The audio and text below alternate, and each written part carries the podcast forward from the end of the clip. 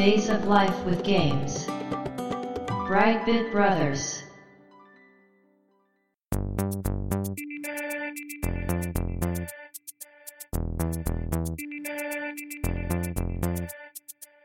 どうも、1P 川崎です。どうも、2P 長谷川です。この番組はかつてゲーム少年だった 1P 川崎と 2P 長谷川の2人がゲームにまつわる様々な話題で古きを訪ねて新しきを知る番組です。はい。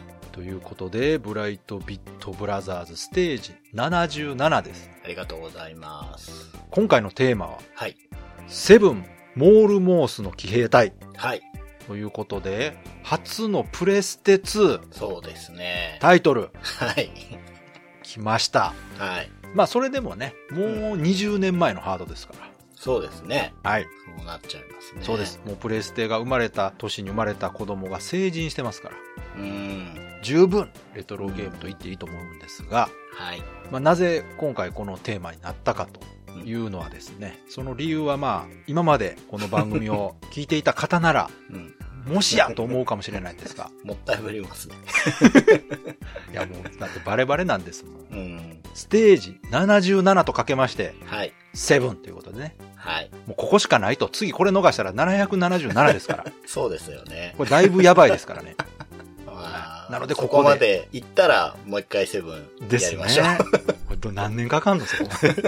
ね。ということで、今回満を持して、はい。セブンを取り上げるんですが、こちら私も長谷川さんも大好きなゲームでして、はい。どこかで取り上げようとは思ってました。そうなんです。まあ、今回ね、長谷川さんがいろいろ調べてきてくれてるんで、長谷川さんの方からメインで話してもらおうと思うんですが、メーカーとしてはね、ナムコですね。そうです。プレイステーション2で発売されたゲームなんですけど、内容的にはシミュレーションゲームね。うんうんうん。でいいかな？シミュレーション RPG みたいな感じなのかな。うん。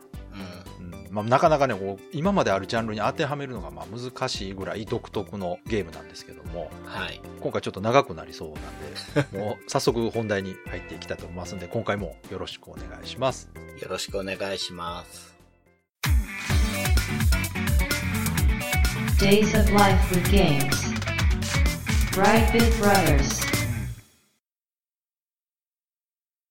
まず最初にちょっと言っとこうかなと思うんですけど、うん。このゲーム僕のうん。ベストゲームのうちの一つなんですよね。ほうほう。もう一番好きなゲームと言っても過言じゃないということで、なるほど。まあちょっとプレステ2出してくるのは早いかなと思ったんですけれども、うん。前置きでも言ったようにあの77回目ということで、ここでやらせてくださいというふうなことで、これ私もねベスト10選べと言われればはい。間違いなく入るタイトルですこれうんね。うんあの、どうなんですかね。どのくらい知名度があるんだろう。PS2 の中だとマイナーな方に入るとは思ってるんですけれども。プレステ2のかなり初期に出てますからそうですね。そこで言うと知名度としては微妙かもしれませんが、この続編の方がもしかしたら知ってる方多いかもしれないですね。ああ、どうなんですかね。そうかもしれないですね。うん。うん。うん。はい。そんなセブンモールモースの騎兵隊ですけれども、はい。プレイステ2初期ということで、2000年の12月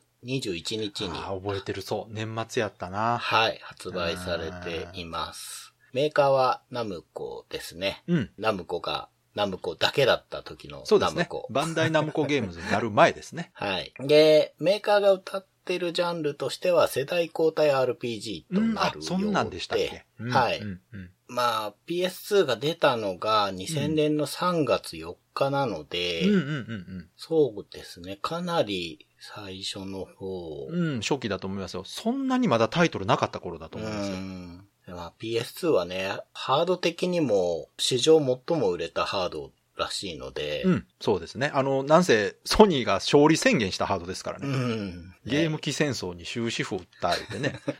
任天堂に勝ったぞって言って 勝利宣言まあしたまあハードですから。、そうですね。言いたくなるぐらいのそう、本当にめちゃくちゃ売れましたから。1億5000万台ぐらい。いや、すごいですよ。確か出てて据え置き機でこんだけ売れてるって確かにね。ね。携帯機だとね、ゲームボーイが1億台超えてましたけど。うんうん。で、寿命が長かっそうですね。タイトルがすごい出てると思うんですけども、うんうんうんその初期の頃の、うん。まあ、ちょっとマイナーなゲームなんですが、うんまあ、続編も出てまして、そうですね。2003年の2月13日に、うん。ヴィーナスブレイブスっていう、全くかすりもしない名前に なっているので、もしかしたら、そうか。セブンってついてないんや、これ。ついてないんですよ。そうなんです。ああ、じゃあ、わかんないですね。そうなんです。だから、ヴィーナスをやった人で、うんセブンを知らない人っていうのもいるいる。いると思これうんです絶対いる。うん。こちらはまあ、うんなんていうかな、グラフィックがかなり変わった続編という感じで、一応つながりはありそうなんですけど、まあでも別物ですよね。そうですね。うんまあ、フゲーム内容サービス程度でつながりがね、主人公が持ってる剣が、うんセブンの方の相棒が持ってる剣と同じだったりとかね。だってタイトルからして全然そのつなげるつもりないですからね。ないですね。うんはい。ジャンルも群像ドラマチックファンタジーってことになってて。ただこれ確かビーナスブレイブスの方が売れてますよね。そうですね。ねちょっと多いかなぐらないので、こちらの方がね、知名度はあるかも。あで、る出た頃もね、プレステ2がだいぶこう、乗ってきてる頃だと思うんで。そうですねう。ん。ヴィーナスの方は2011年にうん。PSP 版も出てるんですよ。ああ、そう、ああ、はいそうなんや。そういう意味では、やっぱりこっちの方が知名度あってもおかしくないですね。うんうん。まあ、セブンの方はその後どうなるのかというと、2011年の10月21日に、うん。セブンサウザンドウォーズっていう名前で。スマホ用のアプリが出ています。え？はい、出てるんですよ。それ何？移植じゃなくて？はい。専用のまあゲームとして？ソシャゲと言えばいいのか。そうなんや。全然知らなかったですわ。はい。あまあ、これはもうバンダイナムコと、なるほどアドウェイズっていう会社の共同開発で出てはいるんですけれどもうん。う、ん。うん、まあ、今日話すのはセブンだけです。この、関連作だったり続編っていうことに関しては、ねはいまあ一切話さないということで、まあ、はい先にね、うんこうつながりを話しておくんですけれども、はいまずセブンの特徴はですね、うん、うん。川崎さん言ったように、こう、このジャンルって言いづらい、うん。独特のルールを持ってまして、そうそうそうそう。そこが良かったんですけどね。はい。うん。まず、セブン自体は、モールモースの騎兵隊っていうサブタイトルがついていて、はい。ゲーム始めるとこのモードが始まります。うん。うん。で、これをクリアすると、アルメセラ年代記っていうのが遊べるようになる、うん。これ、二わか段るかなこれ。ゲームなんですけど、これね、かなり独特で、はい。私初めてプレイした時びっくりしたんですよ。うんうんうんうん。モールモースの騎兵隊クリアしたら、うわ、なんかめめちゃくちゃ早く終わったと。うんうんうんえ、こんだけ内容薄いのと思ったら急にタイトル画面が出てきて、アルメセラ年代記ってなんか、全く違うタイトル出てきて。真っ赤っかの画面がね。そうそう。なんじゃこりゃってなって。はい。で、どうも、実はここからが本番であって、はい。あの、まあ、わかりやすく言うと、モールモースの騎兵隊がチュートリアルだったと。そうですね。ファンの人たちはそういう風に言いますよね。これ恐ろしい作りなんです、だから。うーん。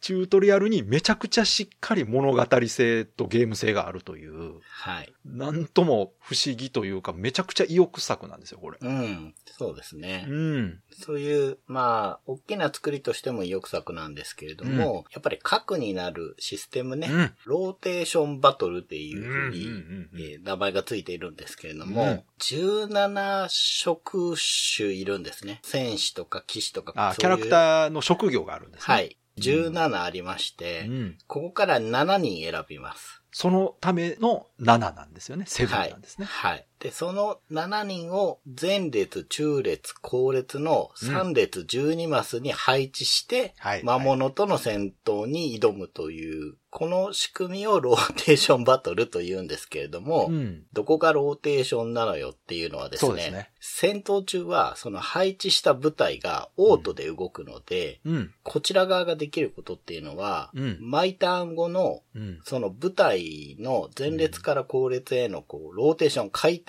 をうんするかしないかの指示しかできないんですよ。そうなんですよね。うん。戦闘中にプレイヤーができることはそれだけなんですね。そうなんです。うん。ローテーションをすると、前列が最高列に行ってう、ん。中列の人が前に出て、後列の人が中列に来るっていう。もうこれをやるかどうかしかできないんですよね。だから基本、ターン制で自分が攻撃する、敵が攻撃するが終わると、自分のその並べた列が、うん。戦闘が後ろに行って、うん。戦闘の後ろの列が前に出るというのを繰り返すという戦闘シーンなんですけど。そうです。うーん。はい。まあまあシンプルですよね。そうですね。考えること少ないというか。そうなんですけど、まあ、うん。その攻撃とかね、回復とかう、んまあいろいろあるんですけれども、うんまあそれらが隊員それぞれの能力、17職種、それぞれの特徴に紐づいて、コートで行うんで、うん。うん、まあそこら辺をね、ちゃんと見定めてうん。配置すると、一人でもヒットポイントがゼロになると、うん。負け扱いになるんですね、このあゲーム、は。そうでしたね。はいうんうんうんうん7人のうち、はい誰か1人がやられたら、その戦闘は負けと。そう、うんそういう扱いになっているので、うんまあ、そうならないように、うん。戦闘前に、うんこう、よーく配置を考えて、舞台を作るのが面白いところなんですよ。そうです。だから、戦闘中やることは少ないですが、戦闘前にやること考えることが多いゲームなんですよね。そうなんです。うんだから、戦闘中はもう、答え合わせなんですよ。そうです。うん、まあ、ボードゲームでいうとこのプロットタイプのゲーム、そうですねア。クションプロットです。そうですね、アクションプロットね。はい。で、敵の情報も事前にだからいっぱい出てるわけですね。うんうんうんうんここでこういうことしてきますよ、みたいな。ああ、そうでしたね。そうそうそはい。決まってまして、それと自分の舞台と編成図をこうにらめっこして、うーんって考えて15分とか長いと考そえて、実際戦闘するっていうね。そうそうそうそそういうゲームなんですけど、う。うん。まあ、そうですね。だからシミュレーションに近いといえば近いですよね。私のイメージはもうシミュレーションでしたね、完そう全にね。ですね。うんうん今ね、これだけ聞いてるとね、その配置するのになんでそんな悩むんだっていう疑問持つ方もいるかもしれないんですけども、はいその言われてた職業ごとにね、うん。得意な立ち位置というか、そうですね。ね、まあ分かりやすいキャラでいくと戦士なんていうのは、うん一番先頭じゃないとこう敵を殴れないんですよね。そうですね。2列目3列目にいる時には戦士は攻撃できないんですよ。うん。ところが、アーチャーね、はい。弓持ってるやつは戦闘に行くと弱いけど、2列目3列目で弓で攻撃できるとか。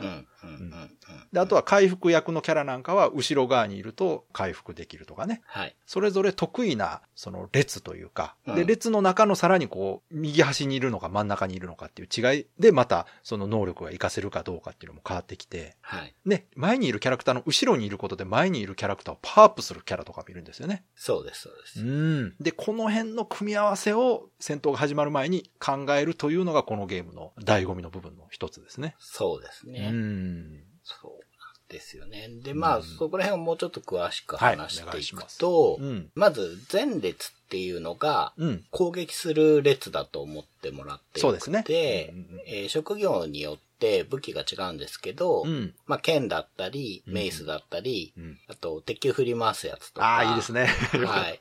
え、何やったっけ？剣闘士です、ね。剣闘士ですね。はいああいつかっこよかったな。うん。あと、なんか幻影みたいのをぶつける幻術師っていう人とか。ああ、現術師もね、デザイン好きなんですよ。はい。うん。まあいろんな職業がいて、うんまあ個性豊かな直接攻撃をできるのが前列なんですけれども、そうですねうんうん同時に相手の攻撃も受ける列なんですね、うんここはね。。で、敵側にはですね、パラメータの中に〇〇を狙う。例えば、男を狙うとああ、かね。ありましたね。はい。ああ。もっと狭いとこ来ると、戦士を狙うとかね。うん。あったあった。まあ、魔物側の性格が表示されてるんですよ。うん。うん。で、それ大変だなと思うかもしれないですけど、慣れてくるとですね、むしろ決まってない、うん気まぐれに攻撃ってやつの方が、そうそうそ 厄介になってくるんですけれども、まあ、こういう個別に攻撃してくるタイプと、う。うん。あと前列一掃してくる列攻撃っていうのを持ってるやつもいて、いましたね。あなので、攻撃はできるけど、攻撃を食らう恐れもあるっていうのが前列。うん。うん。うん。だからずーっと前列に置きっぱなしにしてると危険なんですよね。うん。うん。で、じゃあ中列何ができるかっていうと、補助の列になります。さっき川崎さんが言ったように、後ろから自分の目の前の隊員を補助するっていう役職が何人かいまして、うんうん攻撃力を上昇させる場合は攻撃補助。うん。と自分の前の隊員が相手から攻撃を受けた瞬間に自分が前に踊り出て盾でかばう騎士とか、うん。まあ、そういうのは防御補助っていう能力を持ってます。で、ただこれがローテーション1回につき1度しか出ないんですね。そうですね。はい。そうか、戦闘中に1回ってこと？あ、じゃローテーション中に？一回ローテーションして後ろに戻ってまた中列に戻ってくればもう一回効果を発揮できるんですけれどもうんうん、一、回でも防御してあげるともうできなくなってしまうのうんうんで、うんそれもあって最前列にずっと置いとくっていうことが、中列を強い防御補助で固めても不可能になってるんです、なるほど。ね。そうかそうか、はい強いですもんね。そこでローテーションしないってしてるとね。うん。うん。で、もう一個特徴があってですね、うん。川崎さんが言ってたアーチャー、弓使いがちょっと特殊なやつで、中列にいても弓を撃つことができるんですね。うんうんこれが間接攻撃っていう名前でうん。うん。表現されるんですけれども、うんこっちはですね、ローテーションしようがしまいがずっと撃ってくれるんですよ。うんうんうんそうやった。なので、セブン遊ぶと大体アーチャーが好きになるんですけれいや、ども。強いですもんね。そうなんです。すごい重宝するんですよね。うんただ、自分の前に隊員がいるとですね、うん撃てないんですよね。うんね、そうそう。だから、はいアーチャーの前開けとかないとダメなんですそうよねなんで。すよ。うん。そういう一応制約もあって、うん。ここでやっぱり配置パズルがねちゃんと考えなきゃいけなくなっているんですね。うん。じゃあ中列にいれば攻撃受けないのかっていうと、実はそんなことなくてですね、うん最前列の前列の人たちがやられてしまうと 中列まで攻撃が飛んできます。ああ、そうでしたっけ？はい。はあはまあそういう状態にもうしちゃダメなんですけあれども、うんうん。で、その時に受けるダメージは確か2倍になるはずです、ね。ああ、そうやったな。なのでそこら辺も考えて、うん。よく隊列を配置しましょうってことなんですけれども、最後に後列ですが、うん。ここもかなり重要で、うんうんうん。回復ができるのは後列だけになあり、ます。そうでしたっけ？はいまあ、回復能力を持つ隊員がいるんですけれども、うん薬だったり、うん魔法だったり、うんいるんですが、これが、あの、大きく分けて2つあってですね、うん自回復って言って自分で自分を回復させる人うんうんうん。と、列回復って言って、そうそうそ自分以外の列の仲間を回復させるう。人っうん。そうそうそていうのがいるんですね。う。うん。で、ここが面白くて、うん。まあ、自回復は、まあほっといたらいいっつったらなんなんですけど、うん。うん。まあ、自分で自分を回復だから簡単でいいんですけど、うん列回復の自分を回復できないっていうのがミソで、そうですね。だから、列回復の隣にもう一人列回復を置いたりして、うん。お互いをサポートするそうですね。っていうことをやると、ちょっと万全になっていくやんですが、うん。まあ、往々にしてわかると思うんですけど、こういう人たちは攻撃力が弱かったり、防御力が弱かったりっていそうう。特徴も合わせ持っているので、うんうんじゃあその後ろに防御補助を連れてってやろうかとか、そう。そうそうそう。こうなると攻撃力が手薄になるから、そ敵によっては何ターン以内に倒してくださいっていう指示が出るんですね。洞窟の中の戦闘とかは空気が薄いっていうことう。で、あ、なるほど。そうそう、ずっといらんないかそら何ターン以内ってあるので、そうなると、こう、速攻で倒す陣形を考えなきゃいけないとかうん、うんうんうんこの前列、中列、後列と17職種と、そのうん敵の性格と、うん。うんっ。ていうところで、あとはお話に合わせて、うんそのシチュエーションで縛りを設けてっていうことで、うん。まあ飽きないように配置パズルを遊ばせてくるゲームなんですようんね。うんうん。で、じゃあ17職業いて、まあこれを全部説明していくとちょっとね、うん。これは大変ですね。はい、時間に収まらないんで、うん。ざっくり言うとですね、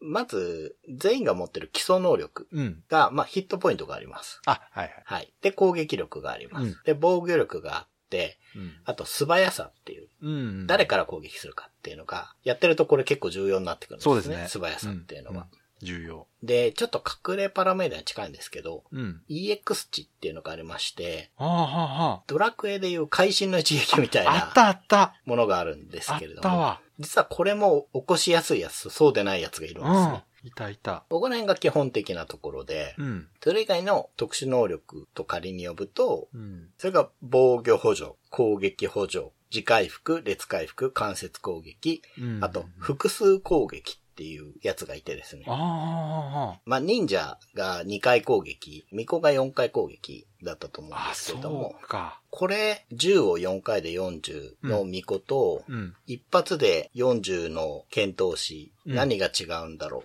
ていう話になっていくとですね、うん。敵側がですね、初回攻撃のみガードするみたいなやつがいるんですよ。うん。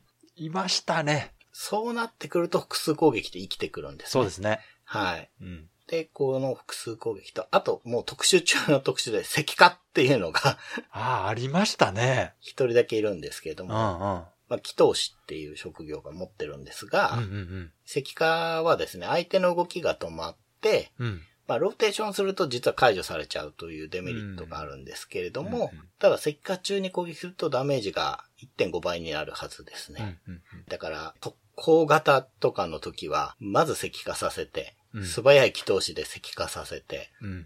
破壊力のある剣闘士とか戦士とかで 叩いていくっていうのがうん、割とよくやる手段になってくるんですけれども、うんはい、こんな感じで特殊能力がいくつかあります。で、職種、職業はどれだけあるのかっていうと、まず、騎士がいます。うん。防御ができて攻撃ができる。まあ、次回復もできるはずですね。で、あと、戦士。これはヒットポイントが高いタイプ。うん。で、幻術師。これちょっと変わった幻闘機っていうレンズがついた箱みたいのからお化けの幻術を呼び出して攻撃するっていうかなり変わった。うんうんうんまあ見た目かなり可愛いんですけど、いかにもセブンらしいキャラなんですけど、いや、デザイン好きなんですよ、現実師。あと、神官、僧侶。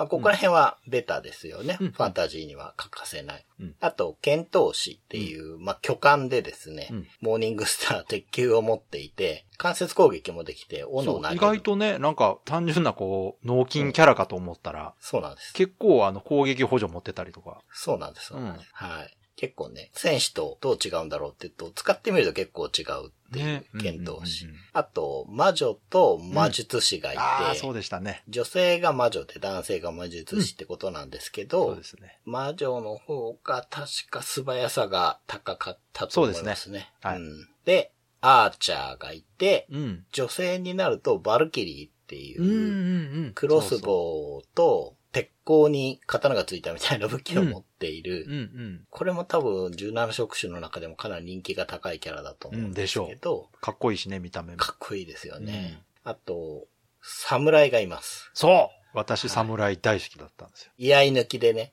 相手を切るんですけれども、うんとにかく素早い。うん。ヒットポイントは正直そんなないんだけね、ど、そうそう、打たれ弱いけど。はい。攻撃力が高くて、うん。素早いっていう。であと、回収率高いんですよ。そうそうそう。EX 値が高いんです、侍は。ドラクエでいう舞踏家ですよね。あ、そうですね。うん確かに確かに。うん。で、忍者。えー忍者は女性しかいないこれ面白いですよね。。くのいちでいいやんって思うけど、忍者なんですよね。忍者なんですよねはい男の忍者はいないんですね、このそうです、い。ないです。うんはい。まあ、忍者は2回攻撃手裏剣でするっていうところがあって、あと4回攻撃の巫女がいて、うん。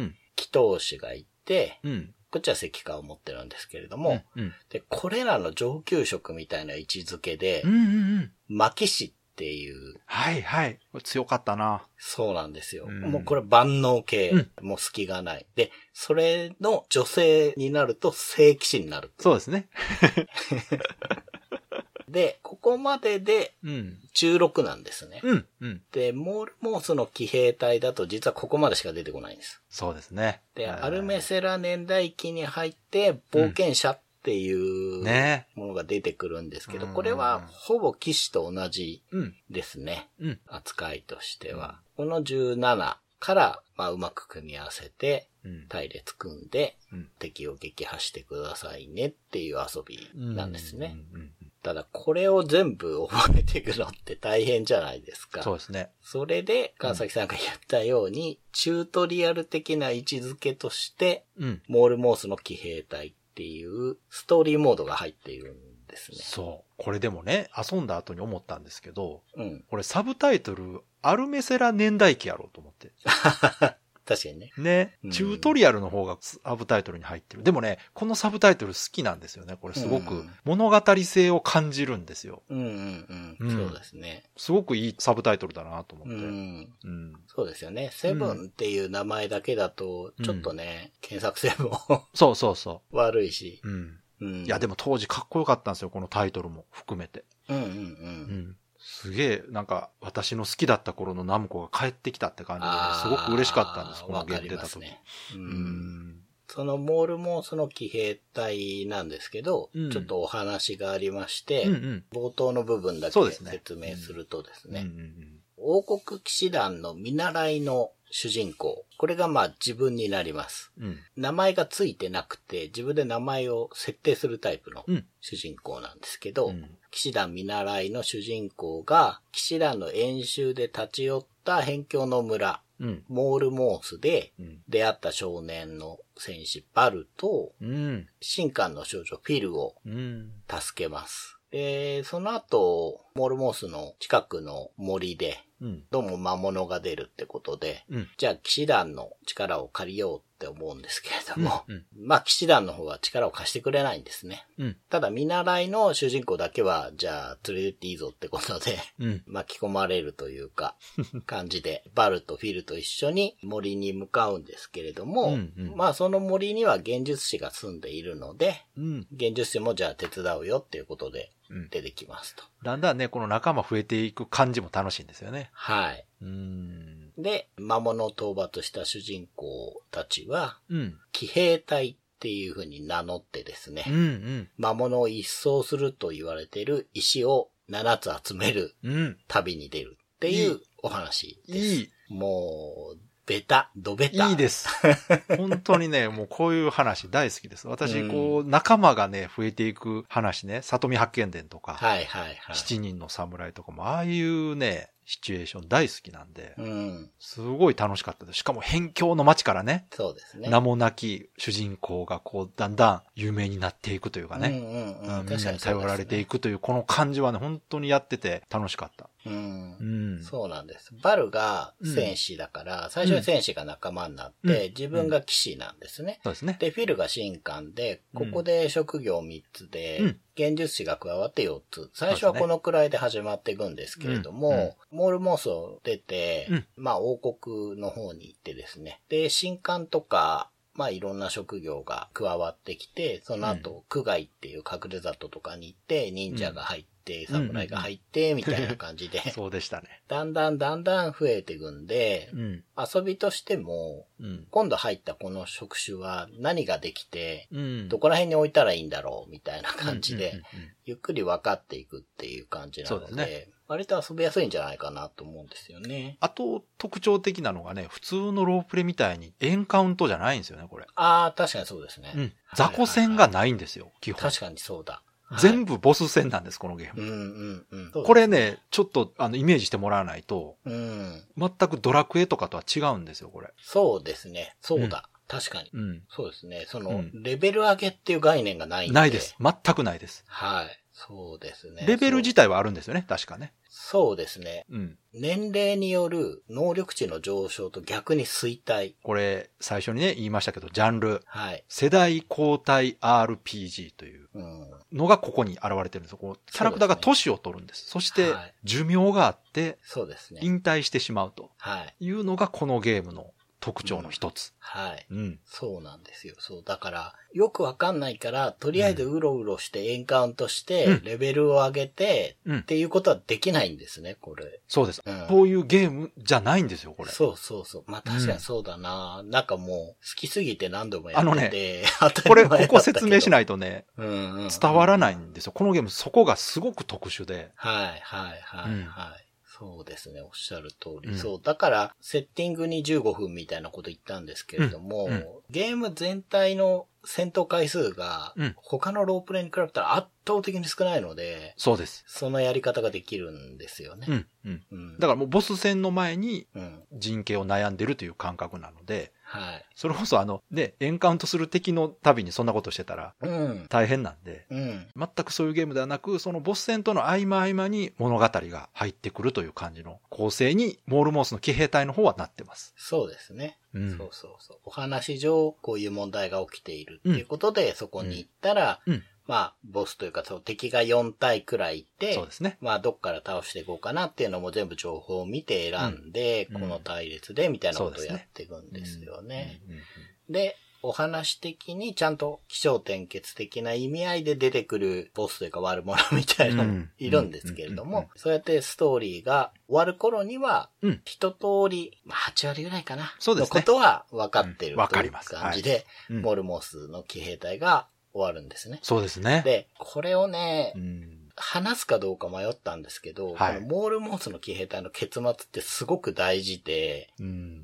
ただ PS2 のゲームなので、うん。いつも僕らが話してるゲームよりは、うん。全然遊べる環境に ある人が多いと思うんですね。まあ確かにね。うん。ぜひ遊んでほしいんですよ。このゲーム自体を、ね。わかります。で、セブン自体はそんなにプレミアついてなくて。そうなんですよね。これ、まあいっぱい出たからかな。数結構出したんでしょうね。そうかもしれないですね。もう本当に1000円しないぐらいなので。いや、これね、絶対買っといた方がいいです。はい。これだって配信とかもないでしょ？ないです。不思議なことにね。これそうなんです。なんで？冒頭でビーナスが PSP で出たって言ったじゃないですか。だからすごく期待したんですよ。うん PSP で出ることを。うんでも結局出なかったんですよね。うーん。なぜにという感じですけどね。そうなんです。で、ん iPhone アプリのやつは、正直違うゲームなんだってです、ね。違うよ、そら、はい無理無理 iPhone アプリでできるゲームじゃないものだって、これ。そうなんですよ。うんまあもしかしたらね、うん何かで配信されるかもしれないですけど、かなり望み薄いんで、うん。まあ、どっかで見かけたらぜひってことで、そうなってくるとこのお話の結末言ってしまうのは非常にもったいないので、うん。ちょっとここは飛ねばし、て、あいいと思います。はい。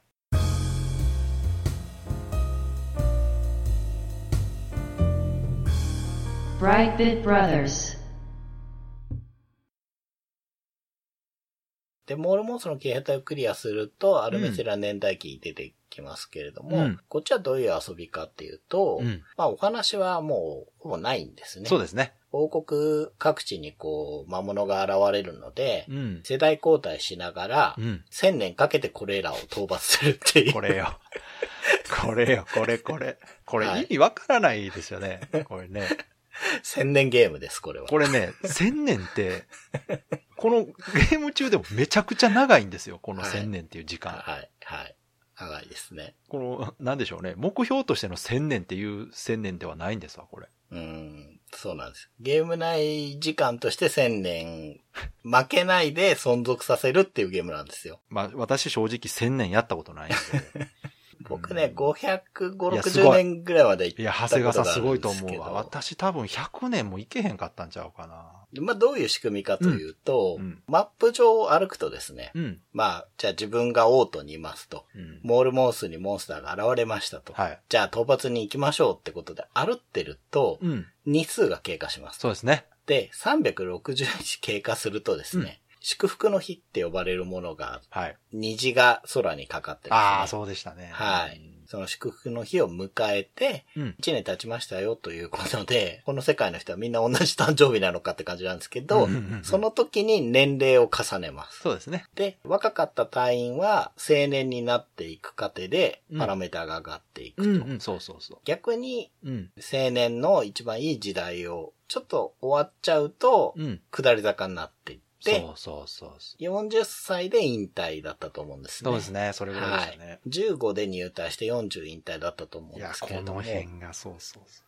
こういう仕組み、この360日で1年っていう仕組みで1000年、ずっと魔物があっちこっちに来るんで、あっちを叩いてこっちを叩いてみたいなことを繰り返すとう。。いや、これが難しいのよ。だから、アルメセラ年代記になると、その討伐遠征の距離っていうのが、うん。イコールこう日数のコストになって、そうですね。そこに年齢によるピークとか衰退、あと、まあ入隊っていう要素が入ってくるんですけど、うんこの入隊もすごく大事で、うんうんうんうん。世襲というか、ちゃんと家系があるんですね。そうですねこの世界は。名前ついてるんですよね、ちゃんとそうなんねです。はいこれもいいのよな。で、あの家系は、うん魔術系が強いとか、うんうん。すごくやり込んでいくとわかるんですけれども、うんうんだから今回、あの家系から来たこの子は弱いけど、うん。うん。取っとけば、この家系からまた来るなとか、そ先を見越してね。はい。うん。そうなんですよ。あと、まあ、その子が死んでしまうというか、1ポイントゼロになって、うん。アルメセラの場合は撤退になるんですね。うんうんうんうん。で、そういうことを起こしてしまうと、まあ、その家計との関係に問題が起きるとか、そうですねいうことも考えなきゃいけないと。で、まあ、その仲のいい家系は、一定年齢になると勝手に来てくれるんですけれども。そうですね。あそう自分で士官してきてくれるんですよね。そうそうそうそう、うんそうなんですよ。で、そうじゃない場合の募集っていうのがあって、うんうん。それ誰だかわかんない人が来るんだけど、うんうんうん、まあ、その中の見込みになる家系と仲良くなっていくっていうのも一つの手だし、うんうんうんあと、斡旋っていうのも確かあって、まあ、こういう入隊だけでもいくつか要素が入ってくるんですけど、うんうん入ってきた若手を育成する訓練っていうものがあるんですね。ありますね。はい。で、この訓練が、うん。アルメセラ年代記で1000年やるなら、うん。必須なんですよ。必須なんですけど、うん。モールモースの方では、この訓練っていう概念に対してのうん。説明が一切ないんですね。そうですね。あの、新要素ですよね、これね。はい。そうなんです。ただこれすごく大事で、僕も最初やらなかったんです、訓うん。練をね。うん。訓練しないと、持って80年。そうでしょはい。めちゃくちゃ運良くて100年です。やっぱり。うん。やっぱりなこの訓練をいかにうまくやるかと、うん。大きな自分たちの中のうん。50年ぐらいスパンのサイクルをうまく維持するっていううん。ことができないと1000年はちょっと難しいうん。うん。ですね。で、一応アイテムって要素も出てくるんですけれども、うん。まあ合ってないようなもんです。あのね、なんだっけな、風乗り靴だっけな。通常移動が速くなるやつと、はいはい。なんか水晶玉みたいので、オートに、まあルーラーみたいに変えるやつ。うん。この二つがもう超重要で、それ以外はね、まあ何とも言えないって感じなんですけど、まあそれにしたってこう要素がすごく多いんですよ。うん。なんで、アルメセラ年代記は腰据えてじっくり遊ぶゲームっていう感じですね。これってゲームオーバーってどうなったらなるんでしたっけ？これ。これはですね、立ち行かなくなってて、信頼度っていうパラメーターがあって、そうか。撤退したり、負けたりですね。うん。で、魔物ってほっとくと、街を滅ぼして、そうそう。やりたいことやって、よその街にもう一回出現するんですけど。確か、魔物が出た街にね、うん壊滅まで何日って出るんですよね、確か。そうです、そうです、そうです。で、それまでにその魔物を倒さないと、その街はもうなくなってしまうというね。はい。まあ、存在しなくなるわけじゃないんですけども、やりたい放題やられて、魔物は移動してですね、うん、うん。ここで信頼度が減ります。そうか、そうか。はい。王様の信頼度がゼロになると解雇されあて、、そうか、それがゲームオーバーか。はい、ということになるんですね。うんうんで、しかもですね、移動した魔物は、うんうん。レベルが1個上がるんですよ。そうや、そうやったわ。そうやったわ。なんかもうめっちゃ厳しかった気がするそう、なんです。魔物のレベル3段階しかないんですけど、うん。まあ、それでもね、本当に困るんですようん、うん、ね。うんうん。なので、そこも見て、どの順番で行くか、あそこの村は壊滅しそう、日数的に間に合うかな、みたいなのとかも計だから時には。もう見捨てないといけない街もあるんですよね。あります結局ね。はい。うん。ここが難しいのよな。そうなんですよ。で、どこにどのレベルが出るかっていうのはもう運なんで、そう。それそれ。めちゃくちゃランダムなんよな、ここが。場合によってはここで積んじゃう時があるんですよ、ね。もう、あの、絶対無理なパターンとかありますもんね。はい。うん。うん、ただね、うん。こうハマるとこのモードも面白いんまあいや、ですよ、いや、面白いい。ですよ。面白いんですけど、はい難しいんですよ。難しいです。すげえ。そうですね。うん本当訓練なんですよ。僕もね、訓練をちゃんとできるようになったらう、んうんうん300年以上は行くようになりましたね。なるほど。ただ、500年ぐらいが限界で、それより先を見ようとすると、もう家計とかまでちゃんとやっぱり。考えていかなきゃいけないすごいんだと思ゲームやなうんですよ。で、僕の知り合いで、うん。うん。もうアルメセラめちゃくちゃ上手い人がいるんですけど。大学ノート2冊分ぐらいデータ持ってて、どういうこと？でね、1000年モードね、多分7、8回クリアしてるはえ、ず。すごいな。はいエキスパートじゃないですか。もうあの、クリアはできるらしいんですよ。なるほど。で、お気に入りの家系っていうのがいるらしくて、うんうんうん。それとどう縁切らずに、やっていくかみたいなことやってました、もう。あの、完全にやり込みの人の遊び方ですね。めちゃくちゃやり込んでて、うんもうなんか次元が高すぎて言ってることがよくわからなかったんですけど、うん。へそういうモードにうんうん。なるんですけど、まあだから、正直ね、うん僕も川崎さんもすごい好きなので、うん。絶賛していますが、うん。地味ですよ。いや、これね、そう。これ今ね、ちょっとゲームシステムの話をずっとメインでしてるじゃないですか。はいはいはい。このゲームね、それ以外にも語るべきところがたくさんあるんです。はい。で、これ知らない人にはまずビジュアルを見てほしい。そうですね。これゲーム興味なくてもね、この見た目だけで欲しくなる人絶対いる。うーん。それぐらいビジュアル的なクオリティが高い上に、その、すごくオリジナリティのあるビジュアルなんですよ、これ。そうなんですよね。これはすごいですよ。あの、なんていうのかな。海外の絵本みたいな感じね。うんうんうんうん。いい意味で日本っぽくないんです。すごく。そうですね。でもかといって、海外っぽくもないんですよ、これ。明らかに日本人が考考えた洋風っぽさというか。うんうんうん。これね、当時見たとき本当にこのデザインセンスは、あの、前話したあの、カプコンのヴァンパイアね。はい。うん、あれを見たときぐらいのインパクトはあったんですよね。ああ、確かにね。そうですね。そう。で、これ、これも言っとかないとダメなんですこれね、見た目的に 3D じゃないです。これ 2D なんでね。ああ、そうですね。はい。そうそう。ちょっと、そうですね。今回ちょっと好きすぎて。当たり前のとこ飛ばしてます。そうそうそう。そうそう。ちょっとその気がありますね。そう。そうそう。さっきアイテムのこと言ったけど、はい。お金って概念もこのゲームないんで。ないです。はい。お金を貯めて武器を強くするとか、そういう嬉しさもないです。全くないです。もう、17職種と相手と自分の頭脳だけが頼る。ストイックすぎるやろ。で、これね、敵も味方も背景もすべてグラフィックは 2D ですね。はい。そうですね。で、その 2D のキャラがめちゃくちゃ動きます、これ。そうなんですよ。うん、これは見てもらった方が早い。ぜひ YouTube で見てください。うん。実は全部、うん。モデリングされてるんであすね。、そうなんでですね。はい。モデリグ。ングされてるんですけれども、うんそのポリゴンモデルをアニメーションさせて、うん。それをこう、コマ撮りの要領で、一枚一枚絵に落とし込んでいて。やっぱそういう作り方なんですね、これ。はい。2D にその時点でなってるんですけど、じゃあ、やっぱり最終的に動いてるのは 2D なんですね、これ。そうです。そうなんですが、うん。そこに一手間加えててですね、ほうほうほ人間の手でうんレタッチを入れてるんですね。う。うん。影とか、うんうんうん。海外の手書きアニメって、うん。手で一枚一枚書いているから、うん。まあ有名なとこだと木を植えた男とかね。ああいうのってこう、色鉛筆アニメとかだと少しずつ影がずれちゃうじゃないですか。ああ、人間の手でやってるか。ら。うんうんうんうん。で、それを人為的に起こそうと思って、まあ人間の手だから人為的当たり前なんですけど、なるほど。3D でやってしまうと、うん。デジタルの計算だから、そこに、まあ温かみというか、うんうんうん。味わいがないということで、いちいち人間の手であ 全パターンに手を入れてるんですよ。あ、やっぱそうなんや。はい。いや、すごく手書きに見えましたよ。はい、手書きです。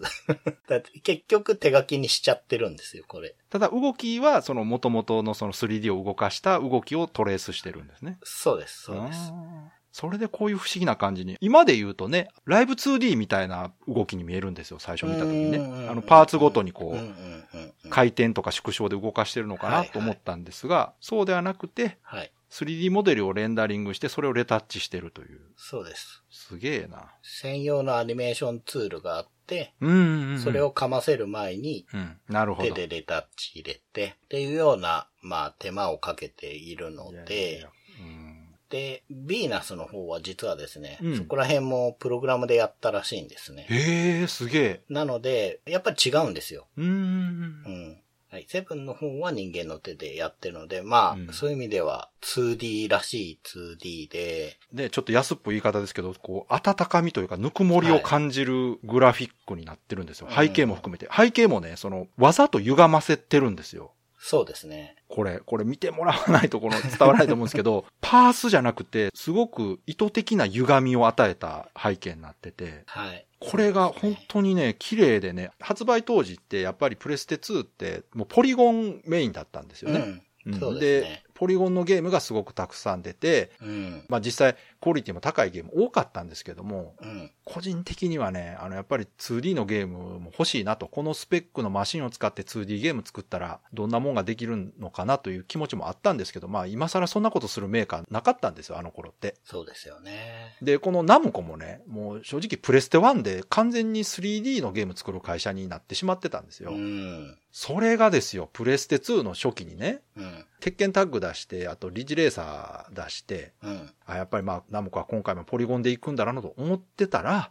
うん。これがドーンと出てですよ。そうですよ、ね。見たら完。全 2D で絵を動かしとると思って。うん。もうこれがめちゃくちゃ嬉しくて、うん。しかもですよ、完全オリジナル。うんうんうん。そうですよね。もう今までにない新作であり、うん。しかも 2D であり、うん。で、ゲーム内容自体も全く今まで見たことがないゲームであると。いうので、もう本当に、あ、なんか昔の好きだったナムコがうん。帰ってきてくれたぞと思ってめちゃくちゃテンション上がったんです、このセブン出た時は。確かに。うん。新規 IP 的なものってうん。なかったですもんね。ナムコに限らずね。ナムコに限らず、そうそうこの頃って大きい会社ほどね、うん。やっぱりこう、続編が、まあね、人気があるから続編が出るんですけど、まあ、なかなかそのうん合間に新作を作るっていうのが難しい時期だったと思うんですけど、まあ、カプコンなんかはね、なんか鬼武者とか、はい。いろいろ作ったりしましたけど、ナムコはなかなか新規 IP っていうのがなかったんですよね。そうです。その、うんまあ、このセブンがね、発売された2000年のヒット作っていうののうんランキングをたまたま見つけたので、うん。まあちょっとそう、こうか名前出していくと、はいまあ1位がドラクエのセブンなんですね。うん、なるほど。うんで、2位がファイナルファンタジーの10なんです。うん。で、3位がテイルズ・オブ・エタニア。はいはい。もうロープレ3つか。ああ、そうそうそう。2000年ヒット作のロープレだけ抜き出してきました。ああ、はい。あ、なるほどね。で、4位がブレス・オブ・ファイア4。ああ、はあ、はあ。で、5位でメダロット3。か。6位がペルソナ2罰。ああ。7位がポポロクロイス物語2なんですよ。ポポロ2ね。はいだから、い。うん。新規 IP 一つもないんです。うん。まあ、しょうがないですけどねしょ。うがないですね。あの、プレステ1で人気があったゲームの続編が2で出てるというのはね、はい。うん、当然な流れだと思うんですけど。そういう、まあ、時代というか、うん。トレンドの中で、うん川崎さんが言うように、こう、うん全く新しいものが出てきて、そうでで今、名前出したゲームで、なんとなく絵の方向性って、やっぱりアニメタッチだったり、うん。頭身が高くてクールな方向になっていってるんですけど、うん。もうブレスオブファイアなんてね、特にうん。そんな感じうん。だし、ペルソナも本当そうだし、うん。うん。いや、そういう中で、セブンは、うん。胴長短足の頭身バランスで、そうですね。で、主人公も、主人公らしくないんですよ。すごくモブ感があるというか、そうですね。髪の毛で 目が隠れてるっていう。昔のアドベンチャーゲームの主人公みたいな。そうそうそう。あとあの、宮崎アニメの警官とかが。目が見えない人がいっぱいいるじゃないですか。あああいう感じのデザインなんですようんね。うんうん。で、ここで名前がない主人公っていうのを。真ん中に据えて、うん。真面目な少女と、ちょっと太った気前のいい男の子の三人組っていう。この組み合わせってこう当時の流行から考えると、やっぱそこも異質で、うん。個人的にはすごい新鮮で、新鮮だけど嬉しいというか懐かしいというか、うん。まあポポロもちょっとそういう感じはあったんですけど。まあね確かにねうん。ただね、やっぱこれ、世代交代 RPG とはついてますけど、うん。これってね、ナムコ的に RPG ってつけなければしょうがなかったからつけてると思うんですよね。ああ、なるほどね。これジャンルとしてはね、これ RPG じゃないんですよ。ないですね。特に確かにね。日本人が聞き慣れてるドラゴンクエストとかファイナルファンタジーにおける RPG っていう意味では全く違ってて、うんうんむしろ TRPG、テーブルトーク RPG の RPG に近いんです、これ。はいはい。そうですね。そのキャラクターのロールプレイするという意味で。だってうんレベルもないし、うん。レベル上げもないんですよ、このゲーム。ないですね。そういう意味では、その、いわゆる JRPG っていう中にはもう全然含まれないんですけど、うん。まあ RPG とつけたというのは、やっぱその、そうつけないと多分当時はダメだったというか、その、うん。売り方としてはこうするしかなかったとは思うんですが、もう遊んでもらったらわかりますけど、これ完全にね、新ジャンルですから、うん。この世代交代というところだけはね、合ってると思いますけど、RPG っていうところはね、世代交代シミュレーションゲームの方が近いんじゃないかなっていう。まあ確かにね。だから私冒頭でシミュレーションって言ったんですよ。多分、俺の屍を越えていけとか。そう。あっちは世代交代 RPG です。あれは完全にそのまま。う。うん。あれが好きな人は、まあ、マッチングするかなっていう。そうね。感覚的には近いですね。うん、うん。あれも、一体のキャラを強くするんではなく、血筋自体を育てていくというはい。ことが目的で、俺の屍を超えていけというのは作られてるんで、うん。モールモースもそういう意味では、その、家系ね、うん、強い家系とかうん。うん。を繋いでいって、王国を千年存続させるといううん。ゲームですから、はい。だからやっぱりこう、レベルを上げて最後に悪いボスを倒すというロープレというものとは全く違う。そうですね。ですよううんん。そうですね。まあ、そういうつもりで遊ぶと、ちょっと肩透かしは、そうですね。うん、あるかなと思うんですけど、うんまあ、新しい面白さに僕の場合は触れて、あ、こういうのも面白いんだなっていや、だからもう私は、はね、すべてが斬新で、もう当時本当に楽しくて、うん、ゲームシステム自体も新鮮だったし、はい。グラフィック、世界観、音楽すべてね、うん。もう本当にハイクオリティで、うん。これだと。うん。ナムコが本気を出したプレステ2のゲームはこれだと思いましたね。うん。リッジとか鉄拳じゃなくこっちだったんだなっていうのは、はい。本当に当時すごく嬉しくてですうね、ん。喜んでたんですが、ただ周りの人にはあんまり受けは良くなかったのを覚えてますけど、面白いって言ってもこうピンと来てもらえなかったんですよね、あんまり、ね。そうですね。そもそも遊んでる人が少なかった気がしますね。うんで、このさっき言った音楽の部分もすごくこれ良くて、はい音楽いいですねこ。れね、オープニングテーマとか、まあ、あとエンディングの曲とかも私大好きなんですけど、はいちょっとこうコミカルなね、曲になってて。うんうんうんで、これ一番の特徴がですね、ナレーションが入ってるんですよ。はい。うんで、ナレーションっていうのがその、さっき言ったみたいに絵本、うんうん。絵本をすごく意識してて、うん。絵本を朗読してるうんっ。ていう意味でのナレーションが入ってるんですね。うん。で、そのナレーションの人があの、野宮真紀さんっていうね、はい。この名前聞いてピンとくる方、なかなかの方だと思いますが、うん。ピチカート5というはい。グループがありまして、そのボーカルの方がなんとナレーションしてると。そうなんですよね。これがね、いいんですよ。そう、すごく綺麗な透明感のある声なんですよね。ご存知の方、ピチカート5好きな方はもう容易に想像してもらえると思いますけど、うん。もともとピチカートの曲自体がすごくこう、なんていうのかな、歌ってるというよりは語ってるみたいなボーカルなんですよね。そうですね。なんかもう楽器の一部みたいな、そうです扱いですよね。リズムラインとは別で、うん。なんか歌ってるボーカルという感じでね、うんすごくボーカルの目立つバンドだったんですけど、うんうんだからこの方をね、歌じゃ、ゃなくナレーションで起用してるっていうあたりもね、はいナムコさすがやなと思いましたね、当時。これはね、なかなか、あの、まあ、他の候補として、うん。原田智代さんが。あ、やっぱそういうイメージやったんや。でも、まあ、声質は近いね、わかる。あの、目指してるとこめっちゃわかりますよ。うんうん。ちょっとこう、ピュアな感じの声が欲しいんですよね。うん、そううん。だったと思いますねわかるわかる。この野宮真紀さんのナレーションで始まるんですよ、物語が。うんうんで、うんこのあたりの導入とかもね、すごい雰囲気あって、いや、曲もいいから。曲めちゃくちゃいい。あの、PV がめちゃくちゃいいんあ、ですよ、そう、予告 PV 見て、とりあえず、これ。めちゃくちゃいいから。はい。本当にね、そのゲームのね、PV に見えないですよ。なんか、うんミュージックビデオとか、うん。あとアニメとかね、映画とかそういう感じそうですね。の雰囲気なんかこう、物語性がありますよね。めちゃくちゃ強いね。うん。どんなものなんだろうっていうふうに思わせる力がすごいあって。そうや、そうや。とりあえずそう、PV 見てもらった方が早いよ。ゲーム画面も見えるし、グラフィックも見えるしね。うんうんうん。そうそう。これちょっとブログにリンク貼っときましょうか。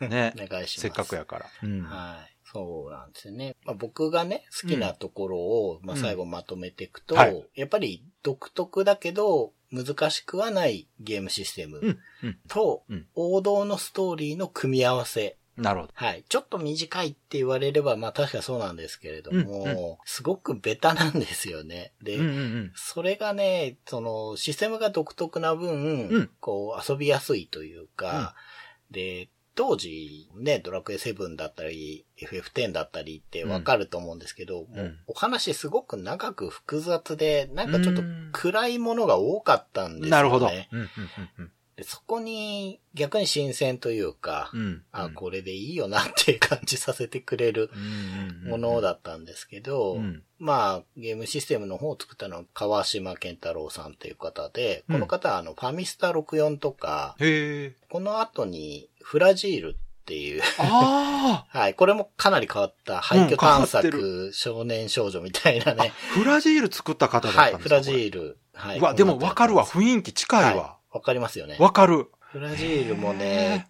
マイナーだけど、ファンがうん、がっちりついてわかる。あるゲーれも。相当マニアックなゲームですよ。はい。廃墟探索ゲームですからね。そう。あの時、まあ、確かに一部のサブカルの人たちの間で廃墟って流行ってたけど、Wii ですからね。いや、これね、フラジールはね、今のスペックで出してほしいな。そうですね。す。うん。今のインディーゲームが持ってるマインド持ってる持ってる。ですよね、フラジールって本当に。そうそあの時これ出すかっていう感じはすごいあって、うんうんうんまあちょっとこのセブンのね、編成のところって、うんもしかしたらファミスタの野球のう。チなるほームのど。ところとかからヒントが来てるなのるほどかなっていう。ね。すごい、今までの仕事が活かされてるんですね、ちゃんと。かなっていう。えー面白いなですけど、で、さっき絶賛してたサウンドですけれどうんも、うん。えっと、サウンドディレクターが中川浩二さんという方で、はいこの方はもうそうそうたるもんやってまして、うんでしょう。まあ、R4、僕らが大好きな、もうそら好きに決まってるわ、そら。はそらそうや。もう私 R4 も人生ベストゲームに入ってますからね。はい。そうか。エースコンバットの3と4。もうそうか。はい。もうそらそうやわ。好きに決まってるわ。で、まあ、アイマスも手掛けてて、ああ、ダメだ。全部好きやわ。そうなんですよ。で、あミュージックディレクターっていう方もいて、大山明子さんって方はいだはいったんですけど、多分曲の雰囲気はこの人のが色濃いんじゃないうかなとなるほど、なるほど。このゲーム全体体の雰囲気をこうまとめる方ですよね。うんはい。と思ってます。で、うんまあ、ナレーションが野宮真紀さんとね、うん。ここも面白い組み合わせですよね。これがね、それぞれがもうちゃんと融合してるんですよ、このゲーム。うんグラフィックと音楽とそのテイストと。で、その独自のゲームシステムっていうのが、本当にこのゲームを形作るために全部がこうパーツが合わさってる感じ。うんうん。ちぐはぐ感がないんですよ、このゲーム。そこがね、本当作ってる人たちが目指してるものというか、うんこういうものを作ろうという感じでね、はいそれぞれのプロフェッショナルが関わってる感がめちゃくちゃ強くて、これ、おそらく当時というか、まあ今でもね、多分これ作れないゲームだと思います、おそらく。そうですね。これ多分無理じゃないかなと思いますね。うんで、まあ、絵本みたいうんな。イラストで、うん。アニメーションがところどころにマクマっていうのかな、入るんですけど、うん。これ僕の表現だと、うん。NHK 教育のみんなの歌見てる感じわかる。なんですよ。わかるわかる。そうそうそうう。んまあ、ぬくもりがあるっていうか手作り感がある、うん。まあ、アニメーションなんですけど、そうそうそう。こういうアート周りをやっているのが、うん。キャラクターデザインが高橋守さんっていう方なんですけど、うんうんこの人、エースコンバット3のキャラデザイン、ああ、そうなんです。か。へえ。全然違う絵なんです全よ。然違う。うん全然違う。でちなみに、ヴィーナスブレイブスの方も続投してるのあ、で、そうなんですね。あれも全然違うんですけど。ねまあ違いますね。エースコンバット3の絵はどっちかというと、ヴィーナスの方がね、そうそう。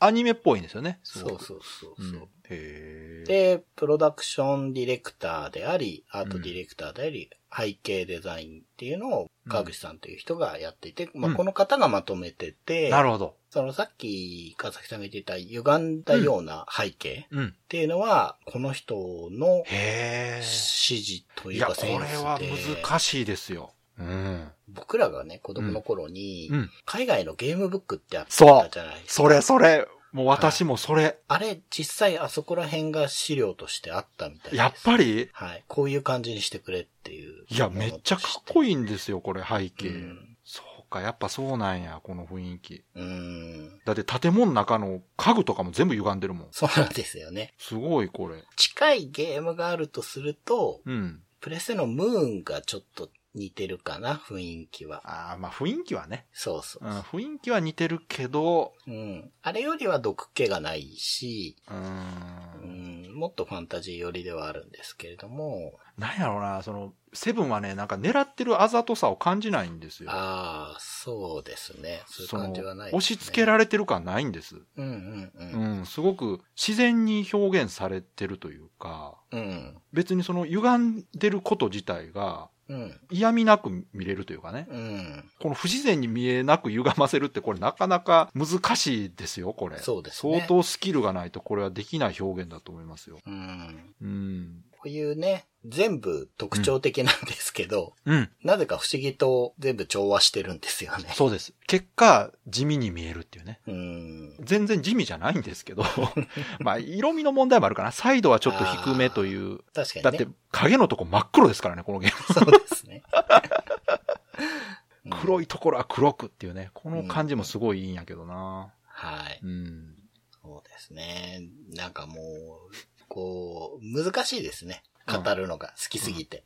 うん。いや、多分伝わってると思いますよ。そうですか。まずは、あの、本当ね、映像一旦見てみてください。ぜひ。はい見てほしいねご存知ない方はねでうんなんか、覚えてるなっていう方も、うんもう一回改めてね、ちょっと映像を見ていただけたら、うん。私たちがね、伝えようとしてることをもう分かってもらえるかなと思うんですけども、はい。ぜひね、この機会に遊べる環境がある方は、そうですね。ちょっと遊んでみてほしいな。これね、ゲームシステム的にも本当に独特ですから、うん。はっきり言って、最近ゲームしてないからなっていう人関係ないです、これ。うん。そうですね。あの、ゲーム慣れしてるとかしてないとか全く関係ないです。全く新しいシステムなんで、はい。ぜひね、うん。むしろゲームしたことない人に遊んで感想を聞きたいな。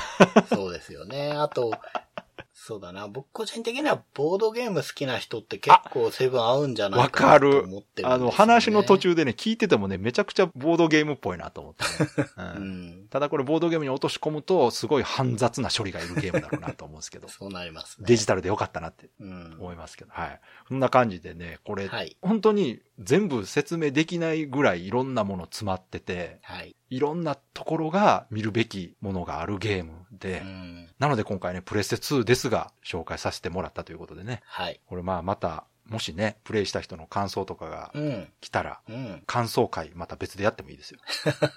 一本。そうですね。いやー、なんかもう、わかんないですね。もう、何度も遊んでるし、結 構やってるし、うんまあね、まあいろいろあってね、ちょっうんと、このゲームは、本当他のゲームとは、うん。ちょっと別枠なんですよね、わ僕の中ではね。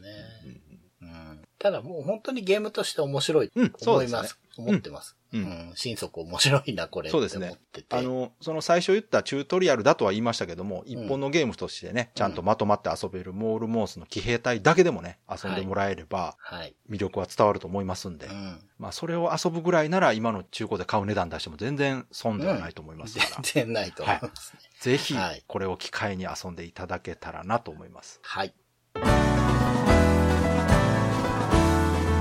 Days of Life with Games.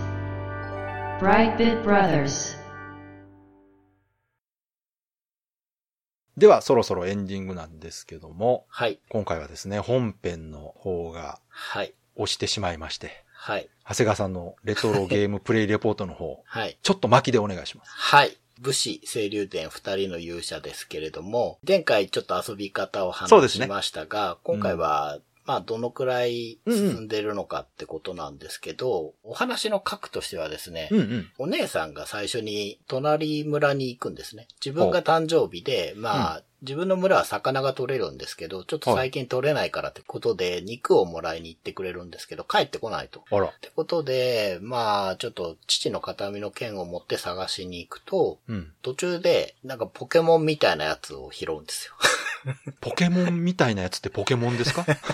まあまあ、メーカー的にね。そういうことか。はいポケモンみたいっていうのは、モンスターがい見た目がねるわけですか？そうそうそうそう。まあ、魔物に姿を変えられた少女と出会うと。ああ、はいはい。で、まあ、その子と出会って、うんちょっといろんなギミックをクリアできるようになって、うん情報を収集して村に戻ると、うん自分の家が燃えてます。すごいな。はい。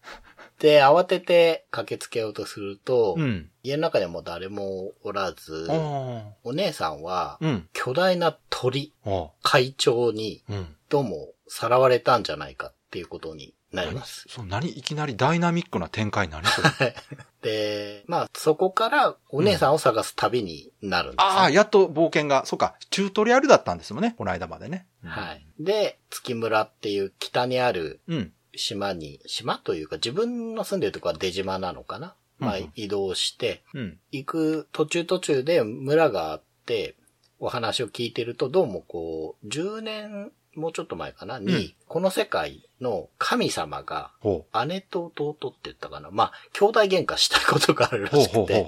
それが原因でいろいろ爪痕がこの世界には残っている。ああ、なんか日本神話っぽいですね。そうなんです、そうなんです。うんそう、日本神話って兄弟喧嘩とか親子喧嘩するじゃないですか。ああいう感じの話が。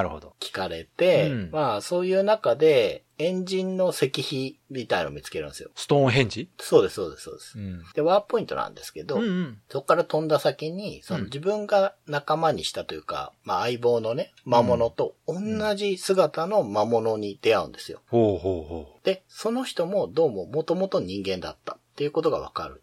でまあ会話ができるんですね。うんうんうん。で、その人にある程度この世界の成り立ちみたいなのをちょっと聞けて、なるほど。で、前回話した、その戦闘のターンが40とか30とか規定数が決められてるんだうんうん、けど、言ってましたね。うんそれより短く倒すと勾玉が手に入るって言いましたよね。言ってましたねで。その勾玉で、この世界にある、その邪悪な塔みたいなやつをうん破壊できるんですけども、言ってましたね。うんうん。はい。そういう情報もこの魔物になってしまったミコのお姉さんが教えてくれますと。うん。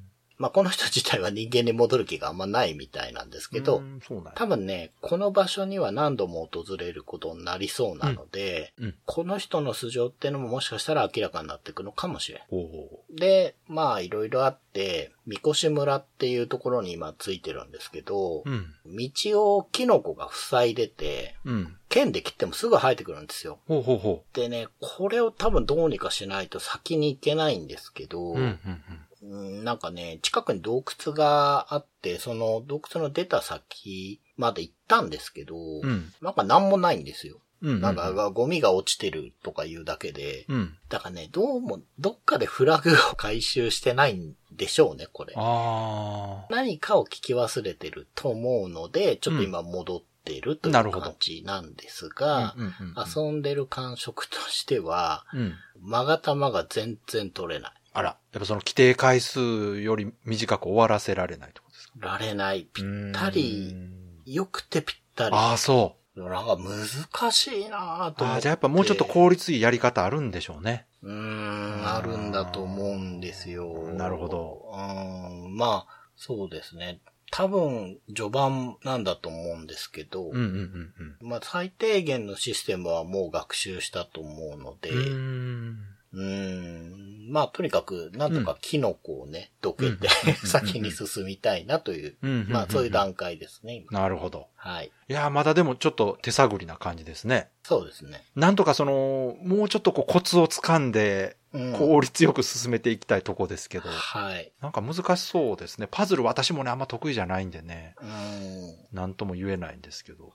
なんかあるんでしょうね。多分。そうなんですよねう。んなんかね、その、うんスーファミなので、うん。もうスーファミ慣れしてないから、どういうこと？いや、あの、LR を押すっていう習慣が僕にないんですよ。いやいや、LR なんて今どのゲームにもついてますよ。あ、本当ですか？うん。なんか、押したら、うんちょっとその、相棒の、まあ、あの、BB って名前つけてるんですけど、BB がちょっと動くんですけど、はなんかね、動かし方があるのかなって思ってて、まあそこら辺も、ちょっと見つけつつ、その、はいとにかくキノコをどうにかしい。つつそそうです。ね。ちょっとはい頑張ってみてください。はい。そこ抜けると、ガラッとこうゲームプレイの感じ変わるんじゃないですか、もしかしたら。そんな気しますね。うん。うんそうか、まあまあ、でもね、ちょっとずつ面白そうな気配はありますよね、やっぱりね。うん。言っても作ってるところが作ってるところですから。そうです、そうです。うんはい。わかりました。では、いつもの告知をお願いします。はい。ブライトビットブラザーズでは番組に対するご意見ご感想、あなたのゲームの思い出やゲームにまつわるエピソードなどお便りお待ちしています。ホームページ右側のメールフォームや番組のツイッターアカウントへの DM などでお送りください。ツイートの場合は、ハッシュタグ BB ブロス。BB がアルファベットでブロスがカタカナをつけていただけると見つけやすくて助かります。よかったら番組ツイッターアカウントフォローしてください。よろしくお願いします。よろしくお願いします。ということで、今回は、セブン、モールモースの騎兵隊でした。はい。い、やー、これ、今回ね、はい。いつもとこう、説明の内容が逆になってる感じですね。うん。ゲームシステムの話からいきなりしてましたね、いいやー、なんか番組始めた頃ぐらい緊張しました、ね。いや、なんか、こう、セブンが特別すぎて自分にとって。わかりますわかりますうんあのね、そう、自分が好きなゲームをこう、いかにうまく説明できるかっていうのすごい気遣いますよね。うん。うん私もね、本当前回のデビューがね、改めて聞いてね、喋りすぎてるなと思って。長谷川さんの合いの手入れる間ないぐらい喋ってるなといやいや、僕は聞いてるだけで面白かった。なんとか収めなっていう手でね、やってたら、自分で編集してても、喋りすぎやろうと思って。も うちょっとシステムの部分いらんかったかなっていうまあ気もしてるんですが、でもね、今回のセブンに関しては私も長谷川さんも本当に大好きなはい。ゲームなので、はい。今回プレステ2ということですが、あえてはい。取り上げてね、うん。紹介させていただきましたけども、今後ね、これでもうプレステ2解禁ですかそうですね。ら。はい。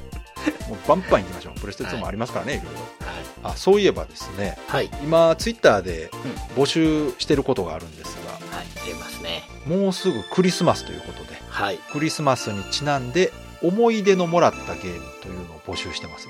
はい。思い出シリーズで。そうですね。自分で買ったりしたのではなく、うん。両親に買ってもらったとか、はい。お兄ちゃんからもらったとか、友達からもらったとかね。そうですね。親戚とかね。はい。人からもらったり、プレゼントされたゲームについての皆さんの思い出を募集しております。はい。番組ツイッターアカウントへのリプライや DM、もしくは、ハッシュタグ BB ブロスをつけてのつぶやき、または番組ブログのメールフォームなどはい。募集しておりますので、そういう思い出がありましたら、送っていただけると助かります。よろしくお願いします。よろしくお願いします。送っていただいたメールはね、できる限り番組内で紹介させていただきますので、はい。また皆さんのね、思い出ありましたら、どんどん送ってください。お願いします。では、今回も最後まで聞いていただいてありがとうございました。ありがとうございました。